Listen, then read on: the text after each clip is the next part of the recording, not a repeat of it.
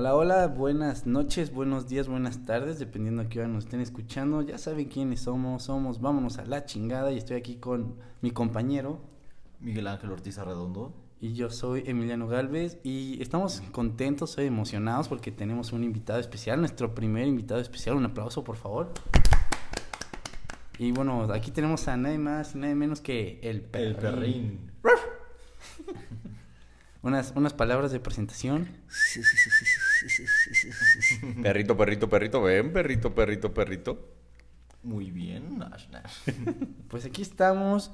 Traemos un invitado especial porque pues vamos a hablar de un tema un poco complicado para los jóvenes de explicar y pues nada mejor que un, un profesional para hablar de, de ello, ¿no lo crees, Mikey?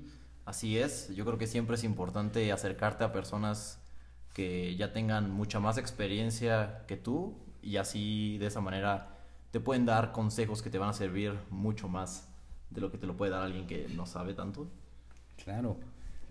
Pero pues bueno, a ver, vamos a empezar. Primero que nada, ¿quién es este tal Perry, no? ¿De quién les estamos hablando? Nada más y nada menos que el creador de este pedazo de hombre tan chingón que soy. Así es, mi, mi papito, Para ti, mi papá, llorar. el perrín Galvez. Y pues, papito, cuéntanos de ti, cuéntanos de ti. Hola jóvenes, ¿cómo están? Jóvenes y jóvenes, buenas tardes. Fíjate que eso que dices es algo que poca gente hace, pero que es muy importante. Digo, es algo que a mí me pasó. O sea, generalmente los jóvenes cree, cree- creemos, o sea, yo creía, que no necesitas las, la asesoría de nadie, ¿no? Porque dices, chinga", cuando te dicen, no, güey, no vas a, no vas a llegar, güey, no, te- no saltes, no vas a llegar, nah, yo sí puedo, o sea, los, los jóvenes tendemos a sentirnos superhombres y a sentirnos más inteligentes que todos los demás y pensar que todos los que pasaron por delante que no pudieron son unos pendejos y que podemos inventar el hilo negro. Entonces, eso que dicen ustedes de pedir, o sea, no quiere decir que vas a hacer lo que te están diciendo los mayores, porque bueno, cada quien tiene sus habilidades y sus capacidades, sus confianzas y sus miedos. Pero sí es importante que alguien te diga, pues, o sea, siempre sirve que te enseñen cómo está la pista, ¿no? O sea, si tú entras a un, a un camino y no sabes cómo está y dónde está la curva y dónde están los derrapones y alguien te, dice, te, te alza y te dice, mira, vela por arriba y tienes una, o sea, y tienes un panorama completo de la pista, tú ya, ya- tú ya conoces, al- alguien medio te enseñó la pista, pero la decisión de a qué velocidad ir, si frenar o no en las curvas, todo eso ya es decisión tuya, ¿no? Que es una decisión que sí debes tomar tú, pero sí es muy importante, pues, si alguien ya pasó por ahí, que te pase tips, no, mira, aquí yo, aquí hay una recta, luego viene una curva cerrada, luego viene una curva Claro, claro. peligrosa, luego hay una bajada, luego hay un hoyo, no te vayas por la derecha porque ahí se acaba la carretera, vete por la izquierda. Entonces, eso que están haciendo ustedes no es normal, pero está muy chingón. Es que soy único en mi especie. A huevo. Es una raza suprema. Eh, A huevo. Sí, no, la verdad es que está muy buena eso, o sea, está muy padre que digan, oye, cabrón, pues, o sea, ¿para qué tropezarnos donde ya todo el mundo se cayó? Mejor vamos a empezar adelante de la caída de todos los demás, ¿no? Entonces, Claro, aprovechar esa experiencia que tienen los demás y sabes qué, pues yo ya pasé por aquí y entonces agarras lo de esa persona igual agregas lo que es esencialmente tuyo, que yo creo que eso en cualquier ámbito de la vida siempre va a ser muy, muy, muy importante, el siempre buscar a alguien que tenga más experiencia que tú, o sea más inteligente, o sea más habilidoso, eso siempre te va a dar una ventaja sobre los que no sigan ese tipo de consejos, ¿no? Pues no, yo creo, yo creo que no se trata de tener una ventaja sobre los demás porque la vida no es una competencia. Es como el, el triatlón o el maratón o esas más que dicen que vas contra ti mismo. O sea, la vida, pero además ni es una competencia, güey, ni es una pelea contigo, ni nada. O sea, la vida es un trayecto entre tu nacimiento y tu muerte que pues debes tratar de disfrutar lo más posible. O sea, no te lo puedes brincar a menos que te mueras antes, ¿no? Pero, o sea, eso de, de vivir ese, ese lapso de tiempo que tú no decides cuánto es, vivirlo estresado o compitiendo con los demás, se me hace una pendejada. O sea, como que no es el objetivo de la vida, ¿no? Pues sí, y bueno, vamos a aprovechar eso que acaba de decir mi papá, porque hoy les tenemos un tema que bueno, para eso mismo trajimos al querido Perrín. Vamos a hablarles un poco de lo que es la frustración y la presión a lo que hemos decidido bautizar como la vida como perro. La vida como perro. ¿Por qué como perro? Pues bueno, nos estamos inspirando en aquí el perrín que nos viene a contar su historia de vida y algunos de sus éxitos y cómo llegó a lograrlo. Entonces, primero, antes que nada, ¿qué opinas de, del nombre, papito? ¿Qué opinas del nombre La vida como perro? ¿Qué, ¿A qué te Ah, suena? está, está- no, está chingón. No, No, pues chingón. ¡Guaf, guaf! No, lo que pasa es, digo, si hablas como del perro de los animales, pues está de pelos, muchos perros viven despreocupados, ¿no? Pero además son unos animales que dan amor incondicionalmente, este, viven despreocupados, disfrutan de su vida, que pues creo que es el objetivo de la vida, ¿no? O sea, Claro. cuando empezamos a perder el objetivo de la vida es cuando dejamos que todas las presiones de alrededor que no son nuestras ni son ideas nuestras empiecen a influenciar en tu vida. Tienes que ser licenciado porque somos una familia de 10 generaciones de abogados, o tienes que ser arquitecto, o tienes que ser ingeniero, o tienes que estudiar una carrera. Digo, Emiliano está muy seguro de lo que quiere estudiar y ya lo tiene definido, pero yo le decía, güey, no estudies, no vayas a la universidad salte, métete a trabajar, vete a viajar un año, métete de cajero en un McDonald's. No, pues, o sea, es que la verdad es que no sé si todos los que nos escuchan, pero la mayoría han estado en un capullo del kinder hasta ahorita, ¿no? Hasta el término de la prepa, o sea, no saben nada de la vida. Digo, aunque se sientan muy chingones, espero que no se ofendan, no saben nada de la vida. O sea, no saben lo que es trabajar para ganarse la lana. A lo mejor hay algunos que sí. O sea, no saben lo que es pagar una renta, no saben lo que es llegar a fin de mes sin lana, no saben lo que es no tener para comer un día, lo que es tener frío y no tener con qué taparse. Que son experiencias de vida. Entonces, están saliendo apenas del capullo. Entonces, Emiliano, yo está muy seguro de lo que quiere estudiar. Mi recomendación, si hay alguien que no sepa lo que quiere estudiar, pues que no estudie. Digo, si, si le dan permiso en su casa, si no, igual y no. También otra cosa que pienso es que se me hace... ¿Se pueden decir groserías? Claro. O sea, Adelante. No, la verdad es que se me hace una mamada que a los 18 años ya tengas que decidir qué vas a hacer toda tu vida cuando vienes saliendo de la adolescencia.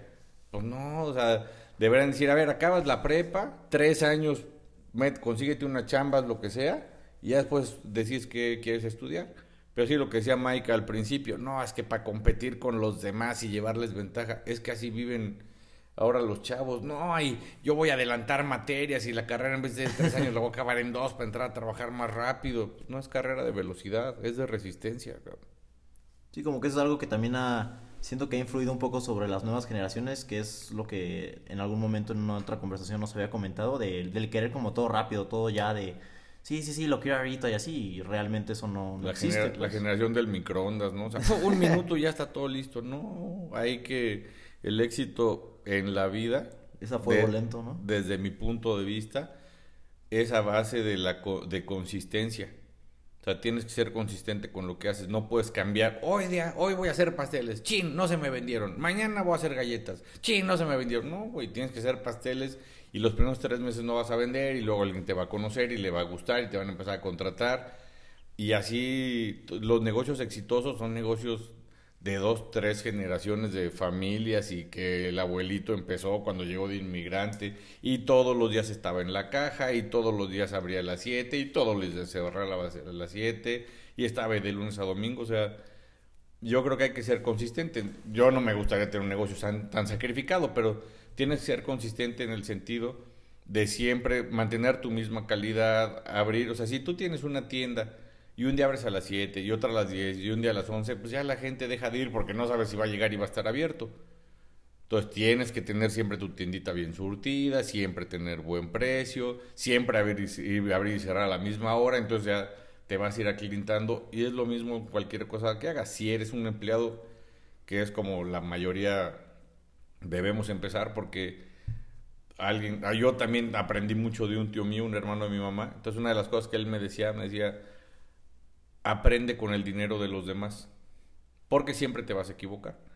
Entonces siempre lo mejor es em- empezar trabajando para alguien, para que tus errores no te cuesten a ti. Pero bueno, cuando seas empleado, pues tienes que ser siempre el, el primero en llegar, el entregar Sí, todo pues, a tiempo. Es algo que no les gusta mucho, ¿no? Algo que, bueno, que yo he visto que los mueve mucho es esa palabra que a nadie le gusta escuchar, ¿no? La de, la increíble palabra de sacrificio, ¿no? Sacrificio. En cuanto les dicen, vas a tener que sacrificar algo, ya se vieron tristes, llorando, perdiéndolo todo por sacrificar. Sí, pues son la generación de cristal. O sea, no, lo que pasa es que la, a ver, la forma en, en la que más disfrutas lo que obtienes es en la medida en la que te sacrificas. Si tú no, su- si tú no te sacrificas o no sufres para lograr algo, pues no te sabe tan rico, ¿no? Entonces es un proceso, hay que sufrir, hay que ser constante, hay que ser cumplido, responsable, bla, bla, bla, bla, bla. Y eso finalmente te lleva al éxito. Dicen que a la larga la consistencia vence a la inteligencia. La disciplina vence a la inteligencia. Puedes no ser el más inteligente, pero si eres el más disciplinado, te vas a chingar a todos los demás que se supone son más inteligentes. Pero pues bueno, vamos a hablar un poco de, para todos los que nos están escuchando y no sé, hay un hater por ahí que diga, "Ah, pues sí, qué chiste, no está, no es, que diga la típica frase, "Ah, pues no empezó desde abajo, no sabe cómo estoy sufriendo yo, lo que sea, pues cuéntanos un poquito, pues de dónde vienes, pa- papito, qué es lo que tú has tenido que pasar, pues para que también se pongan en contexto contigo y Bueno, el resumen medio rápido es, yo me salí de mi casa a los 19 años, me fui a vivir a León y pues ahí empecé de empleado a los 19, este, tenía unos amigos que estudiaban, yo no estudié en la universidad, entonces yo a los 19 me fui a trabajar a León, trabajaba en un banco. Y pues no, yo no tenía lana. Y entonces tenía unos amigos que estudiaban en León. Y entonces me daban alojamiento, pues a mí me tocaba el piso, ¿no? Y así estuve como tres años. Y luego de ahí me ofrecieron un trabajo en México y me fui a México. Y a los 28 me a los 28 puse mi empresa. Ahorita algo que platicábamos antes de entrar al aire, oye, ¿cómo lo hiciste? Pues por ignorante, cabrón. A lo mejor si hubiera sabido en lo que me metía no me hubiera metido. Entonces, aquí un poco de lo que yo les decía es que a veces el exceso de información te bloquea los sentidos. Entonces, está bien tener información, pero también está bien guiarte por tu corazón, ¿no? Que es yo yo yo más bien así es como le hago. Para que no se confundan mucho, puedes más o menos explicar un poquito más lo de lo de que la información a veces nos ciega con un ejemplo o algo que tú pues con el ejemplo que nos habías dado. para Lo que, pasa es que lo que pasa es que hay mucha información que te dice, "No, no puedes abrir una empresa hasta que no tengas no sé qué." No, el 95% de las empresas truenan los primeros tres años por falta de capital. O sea, hay mucha información que te mete que te mete miedo. Claro. pero también lo que, o sea, yo creo, yo soy de la generación de las guerras de las galaxias. Entonces, yo creo mucho en que el llegar o no a tus objetivos depende más de ti que de la información que te den y de la actitud con la que enfrentes la vida y los retos y de tu forma de pensar. Creo en la ley de la atracción y todas esas mamadas. Entonces, lo que yo les decía antes de entrar es que hay un en el episodio 4, cuando Luke Skywalker está con Yoda y está tratando de sacar su nave del, de un pantano, está parado de cabeza y entonces con la mente le, Yoda le dice, levanta unas piedras y mueve tres piedras. Y luego le dice, ahora saca la nave del pantano. Y Luke le dice, no, no, no chingues, pues si la nave no pesa lo mismo que las piedras. Y Yoda le dice, la diferencia está en tu mente, güey. Tú no estás cargando ninguna de las dos. Pero tú crees que te cuesta más trabajo. Pero, o sea, tu mente ninguna de las dos les pesa. Entonces, tus objetivos solo dependen de ti. Y el grado de dificultad es el grado que tú crees que tiene. Entonces, realmente, la- el alcanzar los objetivos o no depende solamente de ti. Y como dicen también en la Guerra de las Galaxias, o sea, el miedo es el camino al lado oscuro. Tu miedo es lo que te aleja de tus objetivos. Mientras más miedo te da, el objetivo se aleja más de ti. Entonces, si hay algo que te da mucho miedo, pues mejor no le entres. Por eso usen el miedo como impulso, podcast número 3 de Vámonos a la chingada, muy recomendado. Es correcto, estoy de acuerdo. Yo eh, respaldo esa opinión, usen el miedo como impulso y no dejen... Mi madre, la abuelita del Emiliano, dice que hay tres cosas en la vida que no te sirven para nada, que solo te alejan de tus objetivos o de las cosas que quieres hacer. Es la vergüenza, el miedo y la culpa. Son cosas que no necesitas para vivir y que solo te estorban. Nada más que ahí están y nadie creo que nos podemos deshacer de ellas completamente, pero bueno, traten de minimizarlas. Pues bueno, ¿qué opinas tú, Mikey, que te veo muy calladito en este podcast? Sí, ando medio callado. La verdad es que está, me está gustando mucho la, la historia aquí de las experiencias que nos está contando el gran perrín. Espero que también a ustedes les... la- en serio lo escuchen, porque yo creo que de todas las cosas que ha dicho, pues siempre se puede sacar como, como algo muy, muy bueno. Por ejemplo, eso que dijo de siempre guíate por tu, por tu instinto. Yo creo que, que siempre va a ser muy, muy, muy importante. No, no dejen que, que las cosas externas se los coman vivos. Y además lo que es importante, a ver, el, el éxito nunca lo tienes garantizado. Entonces, si tú te avientas siguiendo tu corazón y la cagas, pues estás tranquilo contigo mismo porque seguiste tu corazón. Pero si haces lo que te dice alguien más y la cagas y dices, ay, si hubiera hecho lo que yo quería, ¿sí me explico? Ok. Entonces es mejor arrepentirte por, por hacer tus pendejadas que por hacer las pendejadas que te dijo el güey de al lado. O como diría también, esta es una frase de la gran, gran abuela que es mejor, mejor pedir perdón a pedir permiso. no sé qué piensan ustedes de eso.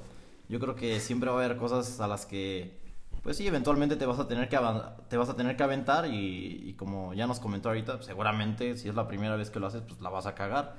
Y, y lo importante es que no cargues con la culpa y que tampoco, bueno, no que no cargues con la culpa, pero que no dejes que el miedo te detenga, ¿no? Que también ya lo hemos hablado en otro de nuestros episodios del podcast, entonces Claro, se van hilando.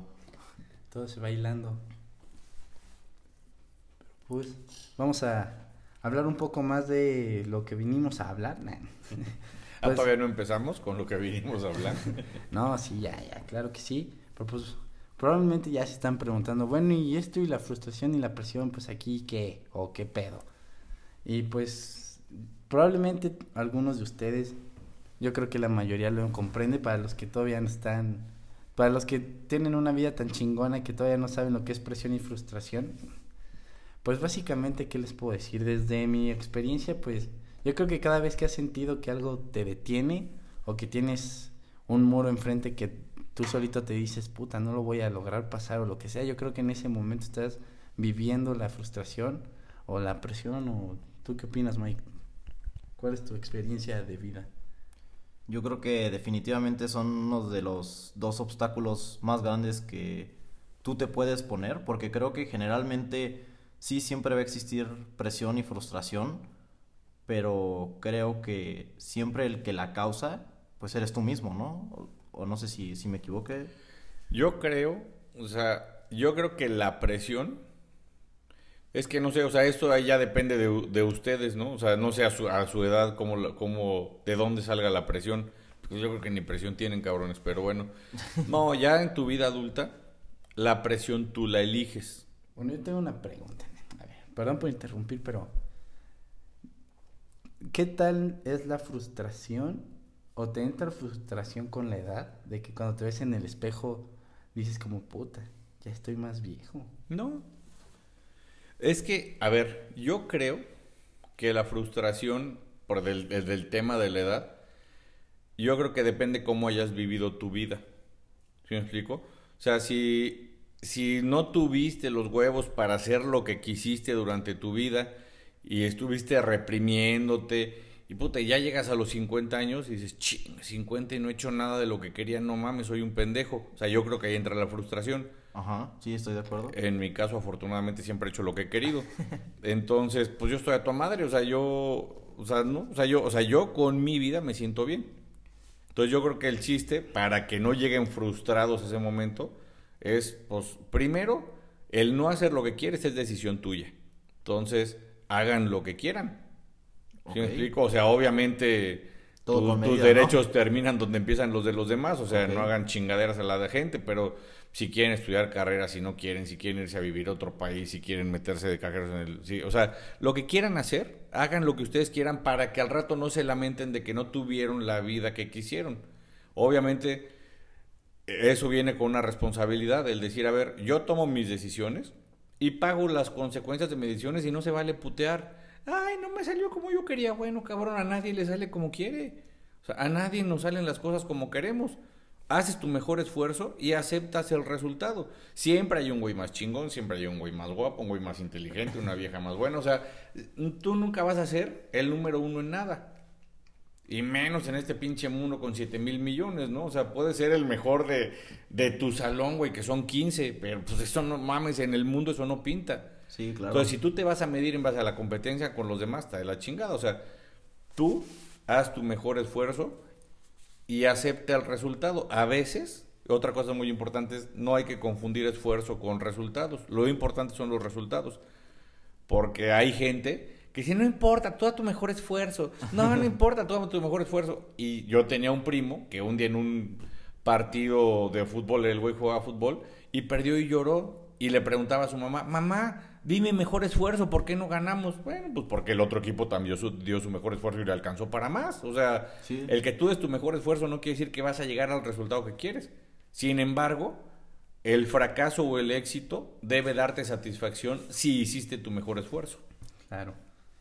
Y pues bueno, hablando de esfuerzos y frustración y todo eso, ¿qué fue lo que a ti te funcionó para que lograras llegar a donde estás? A ver, yo creo que lo una yo creo que la base de, de mi éxito es la disciplina. O sea, yo llevo 20 años o 25 años yéndome a trabajar al DF y me voy todos los días a la misma hora y me regreso todos los mis días a la misma hora y, o sea, soy muy disciplinado en lo, en lo que hago. O sea, la disciplina forma parte de mi vida, ¿no? O sea, hago ejercicio todos los días, voy a la misma hora, regreso a la misma hora. Soy muy honesto con mis clientes. O sea, nunca les digo, sí, sí te puedo entregar en dos semanas y les quedo mal. Siempre quedo un día. O sea, pues no sé si se pueda resumir en honestidad. O sea, oye, ¿puedes hacer esto? Sí, sí puedo y lo hago. Oye, ¿cuándo me entregas? En 15 días y les entrego en 14. Oye, no sé qué, entonces, pues llevo 25 años con el mismo número telefónico de la oficina. O sea, yo creo que la disciplina, yo creo que la disciplina y la formalidad ha sido la base de mi éxito. ¿Y qué crees que les podrías tú aconsejar a los jóvenes? Y ya después, ¿qué crees que le podrías aconsejar si nos está escuchando algún señor que está pasando por... Ah, o sea, los señores ya, a los señores, no sé. O sea, yo, yo, los señores, no, yo lo que le podría aconsejar a los jóvenes es lo único que tienen o que tenemos, el ser humano, lo único que tenemos que nos pertenece son nuestras acciones y nuestra palabra. Entonces, hagan que su palabra valga y hagan que sus acciones valgan a favor de ustedes. O sea, que tus acciones hablen por ti. Ah, ese güey es un güey muy educado, es un güey formal, es un güey respetuoso, este es un güey chingón, o sea, ¿sí me explico? Y que su palabra valga. Ah, no, pues me dijo que llegaba a las seis y llega cinco minutos antes. Ah, me dijo que sí venía. Me invitaron a una fiesta, a la boda de un güey que me da hueva. Bueno, si dices que vas, vas, güey. Fíjate Y si que dices creo que- que eso es algo que ya murió bastante en esta generación, ¿eh? Eso, bueno, ahorita que lo dices, como que me di cuenta que, como que hoy en día, como que eso de las acciones... La palabra no las vale. palabras, como que hoy en día, bueno, al menos yo no sé, Mikey no me dejará mentir o, o sí, pero pues, o sea, por ejemplo, yo creo que ya es muy común el típico de, ay, sí, vamos a vernos hoy, a las dos minutos antes, no, ya no puedo. Es una mamada. O llegas media, media hora tarde, o te dicen, güey, hay que hacer una fiesta a las 10 y tú invitas a todo y no sé qué, y todos llegan a las 11 y tú como de qué pedo, una hora tarde, y yo aquí esperándolos, o luego qué pedo, no nos íbamos a ver, y como que eso es algo que vio tú, Mikey. Sí, yo creo que también, y desconozco si tenga que ver con la edad, o sea, algo más bien que se ha ido como degenerando según han pasado generaciones. Yo me atrevería a decir que siento que es más como por la época en la que vivimos y, y que es algo que ha Sí. como cambiado durante generaciones, porque también he conocido a Sí, gente la más neta- adulta. La neta, yo se los digo, y si ustedes tienen a alguien así, mándenlo, mándenlo a la chingada. y así de paso escuchan nuestro podcast, nah. Así de paso, escucha nuestro podcast muy bien. No, a ver, sí, o sea, qué feo, que, qué triste que se pierdan esos valores, pero es algo que ustedes pueden rescatar. O sea, siempre hay alguien de una generación. Ah, claro, sí, sí, sí. Y ustedes pueden hacer el filtro de sus cuates, o sea, con esa pinche gente no, no tienes para qué juntarte, güey. O sea, si Claro. es gente que no, que su palabra no vale, que sus acciones no inspiran a los demás, es gente o sea, yo soy de la idea, lo que yo he tratado es con gente así, les dedico cinco minutos a ver si logro sembrar una semilla en ellos y si logro sembrarla, pues lo sigues trabajando y le sigues ayudando, pero que tampoco me aferro, o sea, si siembras la semilla y no la riegan y se les muere, ah, que chinguen a su madre, que lo rescate a alguien más, cabrón. Dedícale a tu tiempo a la gente que valga la pena. Claro. Claro. Entonces, por ejemplo, eso es otro tema, ¿no? Por ejemplo, cómo la gente se frustra porque no puede ayudar a la demás gente. Tú les dirías que, pues para evitar esa frustración, hagan eso, ¿no? Dedícale cinco minutos. Si puedes enseñarles algo bien y si no, no te frustres, vete de ahí.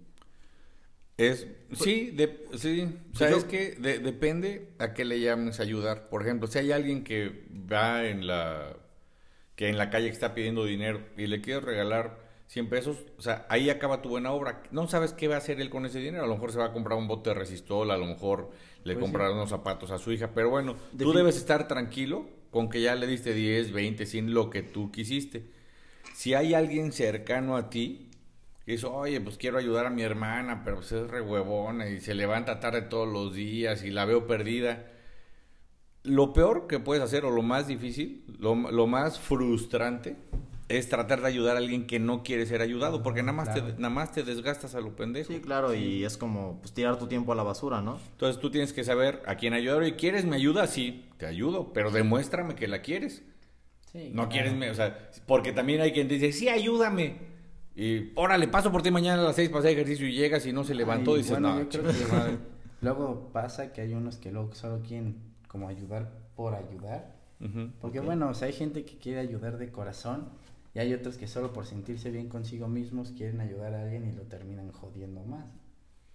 Pues sí, Pues yo sí. creo que ahí siempre va a ser Por como... ejemplo, un- no, perdón por interrumpirte, pero por ejemplo una vez estaba hablando con Mikey y yo estaba en mi pedo, estaba así como, pues en mi pedo y Mikey me estaba hablan- hablando y como que yo le contesté pues para que pensa, pues para que sí lo quería ayudar, pero como que no me entregué de corazón y fue cuando Mikey me dio en la madre y me dice, hey güey, hay veces que uno necesita ser escuchado, no o, oído, Es no sé correcto. si se diga oído.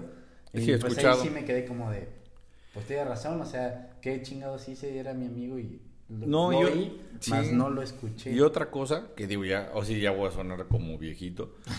No, pero otra cosa que no está chido es, eh, o sea, hay que aprovechar la telecomunicación. Qué padre que puedes estar platicando con tu prima que está en China. Pero hay que también prestarle atención a la gente que está cerca, sin el celular en la mano, viéndolos a los ojos. Sí, porque bueno, mamá, Mikey y yo, bueno, no somos de usar mucho el celular, pero cuando estamos, ¿cómo se pone en, casa o cuando estamos comiendo en la mesa con amigos? No, es- nos, se voltean, nos volteamos a ver los ojos como tres veces en dos horas, todos están en su celular. Y Mikey y yo, pues echándonos unas bromillas entre nosotros. Y de repente Mikey empieza a hablar con otro, pero el otro vuelve a su celular. Y. Sí, ya Y que- es ahí donde ya entra como- ching- ya que o sea, chingados me dan vas a- ganas de decir, como, a ver, teléfono sobre la mesa. ¿no? Sí, claro, y es ahí donde entra como lo que dicen, ¿no? De cómo siendo un dispositivo que se supone que te comunica con las demás personas, estando, o sea, cerca, te separa de esas personas. Lo ¿no? que pasa es que la, la característica del celular es que te acerca a los que están lejos, Ujú. pero te aleja de los que están cerca. Entonces, pues sí, deberían empezar a poner... Perrín 2020. nah. No, tienen ustedes que decidir qué hacen y a lo mejor en su grupo de amigos y dicen, a ver, güey, celulares en la mesa, la chingada, vamos a estar sin celulares en esta reunión y a Siempre- pasarnos la chido y ya. Siempre lo que yo sé, siempre me, me ha dado risa pensar qué pasaría o cómo se pondría la mesa si decimos todos celulares al centro y a ver cómo se pone. Y el que lo agarre O sea, se yo, lo yo me imagino que todos se quedan así como de. O sea, como que. Bueno, a mí no me pasa porque pues yo usualmente casi siempre estoy en la compu, en el Xbox. Pero, por ejemplo, hay personas que les quitas el celular y se sienten inseguros. Se ponen como, se empiezan a Lo- asustar, están como, no, güey, mi lo celular, mensajes, no sé qué, no, y si alguien lo abre y, y se ponen todos nerviosos y es como, güey, solo tranquilo, es un celular. Lo pasa que, más". lo que pasa es que también para mucha gente es un escape. La gente que no sabe cómo convivir, que además ya a mucha gente, a, mucha, a muchas personas ya se les olvidó cómo convivir, me clavo en mi celular y entonces puedo ignorar a los de alrededor. Sin el celular tengo que ver al de al lado, tengo que platicar con el de enfrente.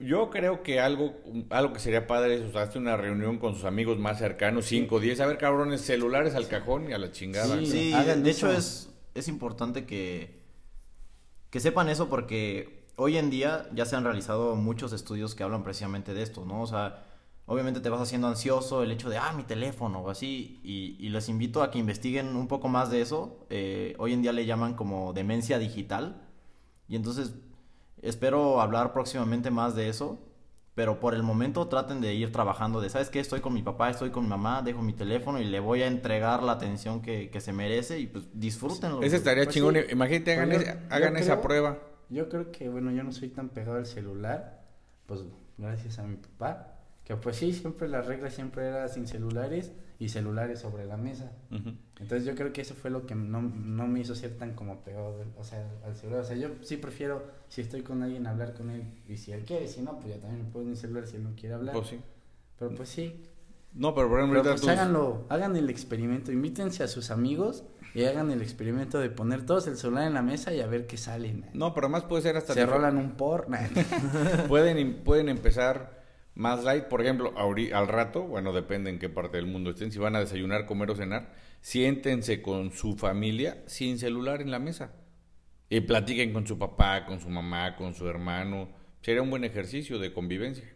Claro, y yo creo que, bueno, ahí se van a dar cuenta de que muchas veces sí, para, para muchas personas debe ser complicado, ¿no? El hecho de que ya estés como acostumbrado de a cada ratito el teléfono, el, el hecho de que te lo quiten, yo, a mí sí me ha tocado ver como Sí, que las personas en serio se ponen ansiosas y andan hasta agarrando cosas que nada que ver. Entonces, yo creo que sí es algo que es importante que ensayen y bueno, ya vamos a avanzar, ¿Eh? que vamos a avanzar ¿eh? en Ah. el tema. Ah, no, pues iba a decir que, bueno, aprovechando eso de las familias, vamos a como centrarnos un poquito más. Está buena la charla, pero pues bueno, hay que hablar de lo que hay que hablar, ¿no?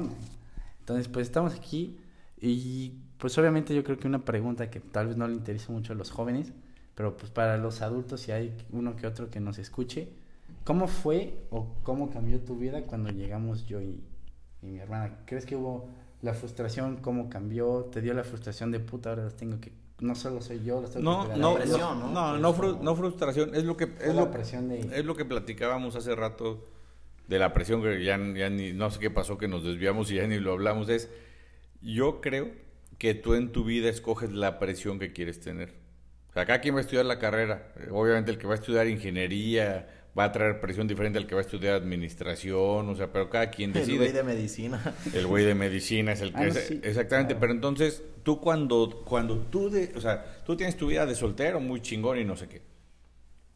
Pero también pues todo cuesta, ¿no? O sea, oye, quiero tener una vida en pareja. Pues sí, cabrón, nada más ahora te vas a tener que salir de casa de tu papá y a rentar, a hacer súper, entonces ahí aumenta la presión, pero es una depresión que tú decidiste tener. Pero sí es presión, pero en teoría debe debe ser una presión positiva Pero- que te empuja O sea, porque ahora tengo- tengo- presión positiva. es que es presión, para mí es presión positiva porque antes, pues no, güey, o sea, lo que me ¿Y ganes ¿Tú para mí. que se pueda ver más como motivación?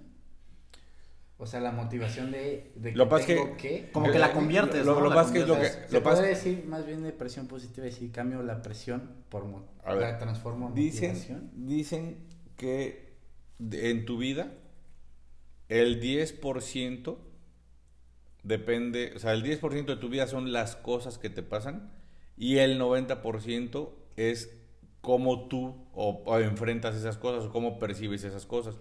Entonces, aquí es lo mismo del capítulo pasado. Oye, convierte el miedo en impulso. Aquí es convierte la, La presión, presión. en impulso, pero es una presión que tú decidiste.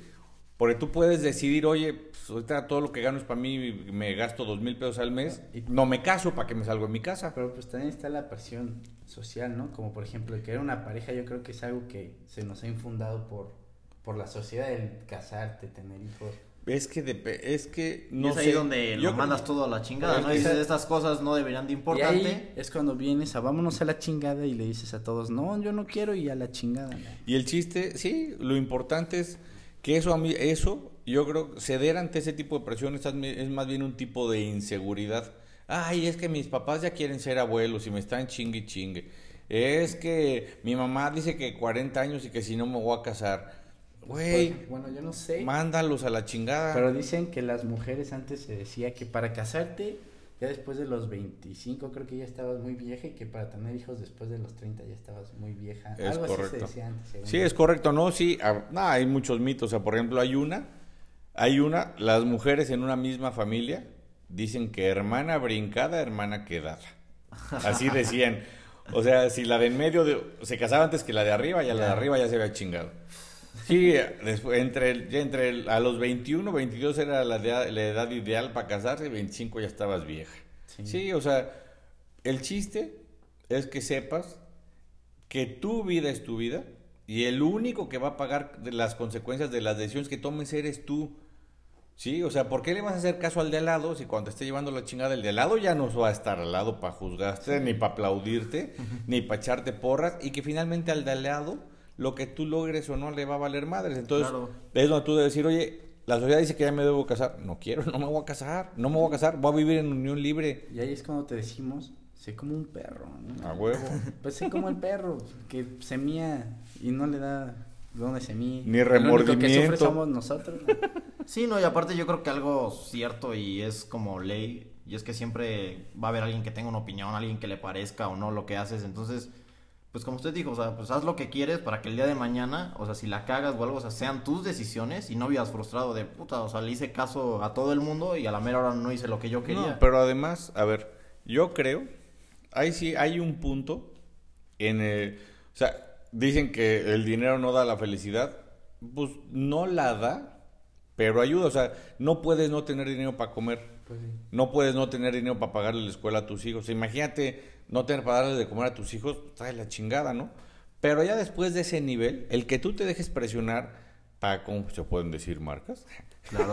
Adelante, No, todavía, tú no está- todavía no llegamos. El, a el que tú te dejes presionar Si para no que, es ay, Gucci, no, Fuchi. exactamente, oye, no, es que, es que todos en mi escuela traen el iPhone nuevo, yo soy el único que trae el 5, pues güey, pues es para lo que te alcanza, cabrón. Y además, el día que te Pues que te compres, valga madre. el día que te compres el iPhone 22, que sea porque tú quisiste y no por darle gusto al pendejo de al lado, porque hay, hay mucha gente que cava su propia tumba, o sea, es como cuando empiezas a liberar la presión, ¿no? Cuando empiezas a- de que te empieza a valer madres, que ahí chicos, es cuando entras a la chingada y te empieza a valer madres lo que digan de ti. Es el, es el mejor estado. Cuando, cuando mandas todo la chingada y todo te vale madres, es el mejor estado, güey. Es que todos van a ir de traje. Yo no, yo voy a ir de mezclilla, güey. Yo no uso traje. Así soy Pero feliz. es que todos los Gucci de moda, no mames. O sea, yo traigo mis mismos tenis hace cinco años y, y los quiero un chingo. O sea, tengo. Yo creo que los mejores tenis que tuve fueron los Salomón y me duraron Sí. cinco años. casi. No, y este cabrón, no lo conocen, siempre trae la misma playera. Yo no sé si la lavo o no. No, no, pero- no la lavo, chicos. No, pero eso es algo, o sea, es algo padre, o sea, la presión nos vale madre, o sea, yo en mi guardarropa, o sea, pinche closet está vacío porque ya vi que no necesito, tengo cinco pantalones, uno de cada color, y tengo cinco playeras, o siete playeras, y ya. Y tengo amigos que tienen 40 playeras y 20 pares de zapatos y 50 pantalones y 20 trajes. ¿Para qué, cabrón? A ver, si te gusta, si lo haces por darte gusto a ti, está bien. Si lo haces por competir, está mal. Y sobre todo, cuando, a ver, es importante el dinero, sí. El único objetivo del dinero es comprar cosas materiales. No te da salud, no te da amor, no te da paz, o sea, el único objetivo. Entonces, cuando ya tienes tu vida resuelta y quieres gastar de tu lana en pendejadas, está bien, para eso es el dinero. Lo que está mal es cuando te lo gastas por competir y te compras cosas piratas para que parezca que es real, para que fulanita crea que traigo el de de veras. Voy y me le meto la tarjeta y me embarco a, a dos años, o sea, cuando empieza, ese es un tipo de presión mala, pero que tú decides tener. O sea, Claro. le de- debo a todos lados, compro para crédito, puta, no mames, no traigo, no, o sea, no duermo tranquilo porque no tengo para pagar la escuela de los niños a fin de mes, pero eso sí, traigo mis Gucci, no mames, son, pe- esas son pendejadas. Bueno, yo creo que aquí sería bueno que nos les compartas lo que nos el tip que nos diste, que pues o sea, lo de los 10 años, pues, por. Sí, o cinco, los Ahí que... si lo puedes si lo puedes como entablar, O lo- posicionar bien al A ver. Sí, yo lo que les comentaba, bueno, les voy a platicar cómo empezamos nosotros. O sea, yo la primer casa que tuve, que Emiliano tenía tres años, era una casita de 90 metros cuadrados. Lo que yo creo, que a mí no se me hace, o sea, lo que no me parece justo es que te estés endrogando por mover a tu familia de nivel y meterlos a un nivel donde no los vas a poder mantener. Entonces Sí. te mueves un año, o sea, oye, pues a ver, estoy en mi casita de 90 metros, ¿qué es lo que puedo pagar? No, vámonos a compuertas, pero la renta es de tanto y la luz es más cara y no sé qué y no sé qué. Y entonces resulta que todo lo que ganas te lo gastas todos los meses o llegas a fin de mes sin dinero. Eso está mal porque no estás creando un ahorro. Y entonces el día que tienes un imprevisto que siempre hay, te lleva la chingada. Y entonces lo que haces, a mi política es mantener los gastos fijos al mínimo y tratar de ahorrar en el nivel en donde estás para tener, yo les decía a Emiliano que 10 años, a lo mejor si empiecen con 5. O sea, yo, mi estrategia fue, a ver, ahorita vivimos aquí y vivir aquí me cuesta 3 mil pesos al mes, que son 36 mil pesos al año, 40 mil pesos al año. Cuando yo tenga 400 mil pesos en el banco, que es para vivir 10 años aquí, estoy, tran- estoy tranquilo. Sí Oye, oye, me quiero ir a, me quiero ir a otro, donde mis gastos ya no son de 3 mil al mes, son de 20 mil. Ah, bueno, antes de moverme allá, 20 mil son 250 mil al año, 10 años son 2 millones y medio. Cuando tenga 2 millones y medio en el banco, me voy al siguiente nivel. Porque no voy a andar haciendo pendejas de que los subo, los bajo, los subo, los bajo, los subo, los bajo. La verdad es que yo lo que aprendí es que los niños, bueno, espero, también es muy- depende mucho de la influencia de los papás, pero pues este cabrón le valía madres si estaba jugando aquí en la glorieta de la Virgen, fútbol, o si estaba en el pinche camellón en Campos Elíseos en París. O sea, lo que él quería era jugar, era patear la pelota con su jefe. ¿Sí me explico? Entonces, los papás, si, ustedes ya están, ya son adolescentes adultos, pues ya, ya valió madre, sus papás ya hicieron lo que pudieron, que no los juzguen ni nada, seguramente sus papás los aman, hicieron su mejor esfuerzo, la información era diferente. Ustedes que apenas van a ser papás, no se desgasten a lo pendejo. Un error común que cometemos todos los papás es darles a los hijos cosas que no nos piden. Y cuando no te la piden, no la valoran tanto y no la necesitan. O sea, lo que más quieren es tiempo. Dedícales tiempo, juega con ellos. Y si un día te piden algo, pues igual, si puedes, se los das. Y si no, no te presiones. Y hijito, no puedo, güey. No, ahorita no se puede. Y ya. Pues claro. Y pues bueno, última pregunta. ¿Qué consejo le podrías dar? Un último consejo de, de vida a los chavos que van hacia el futuro. Pues es que mi consejo de vida sería el resumen de lo que ya, de lo que ya hablamos. O sea, que sus acciones y sus palabras los respalden. Vamos a, te la voy a complicar, nah. Oye, ya había empezado a contestar, güey. sí, ya sé. Tres palabras que les dirías para que para su futuro. Por ejemplo, disciplina, no sé, tres Suerte, pala- palabra. ¿Qué tres palabras que les dirías? No mames. Bueno, cinco. para que le pienses, nah. No, pues es que se queda corto. O sea, o sea tres palabras sería disciplina, Lo que a ti más te sirvió. disciplina, constancia y honestidad. Eso es algo que, que siempre donde estén, eso va a ser valorado. Aparte de eso, pues tú tienes que hacer, la honestidad también tiene que ver ser honesto contigo mismo, o sea, tú tienes que tener la capacidad del autoanálisis para decir si sirvo para esto o no sirvo para esto, y tú tienes que decir, no, güey, pues, pa- o sea, no mames, o sea, quiero ir a, a las Olimpiadas, pues, no mames, güey, o sea, cabrón, Ni corres todavía. Sí, ser realista, ¿no? eh, Como- ser- ser- que es- eso es ser honesto contigo. Decir, a ver, güey, para ir a las Olimpiadas tengo que hacer un minuto, no mames, estoy en cinco. Pues no, nunca voy a ir, güey, para que haga un pendejo, ¿no? O sea, tienes que ser honesto contigo mismo, conocer tus fortalezas y explotar tus fortalezas.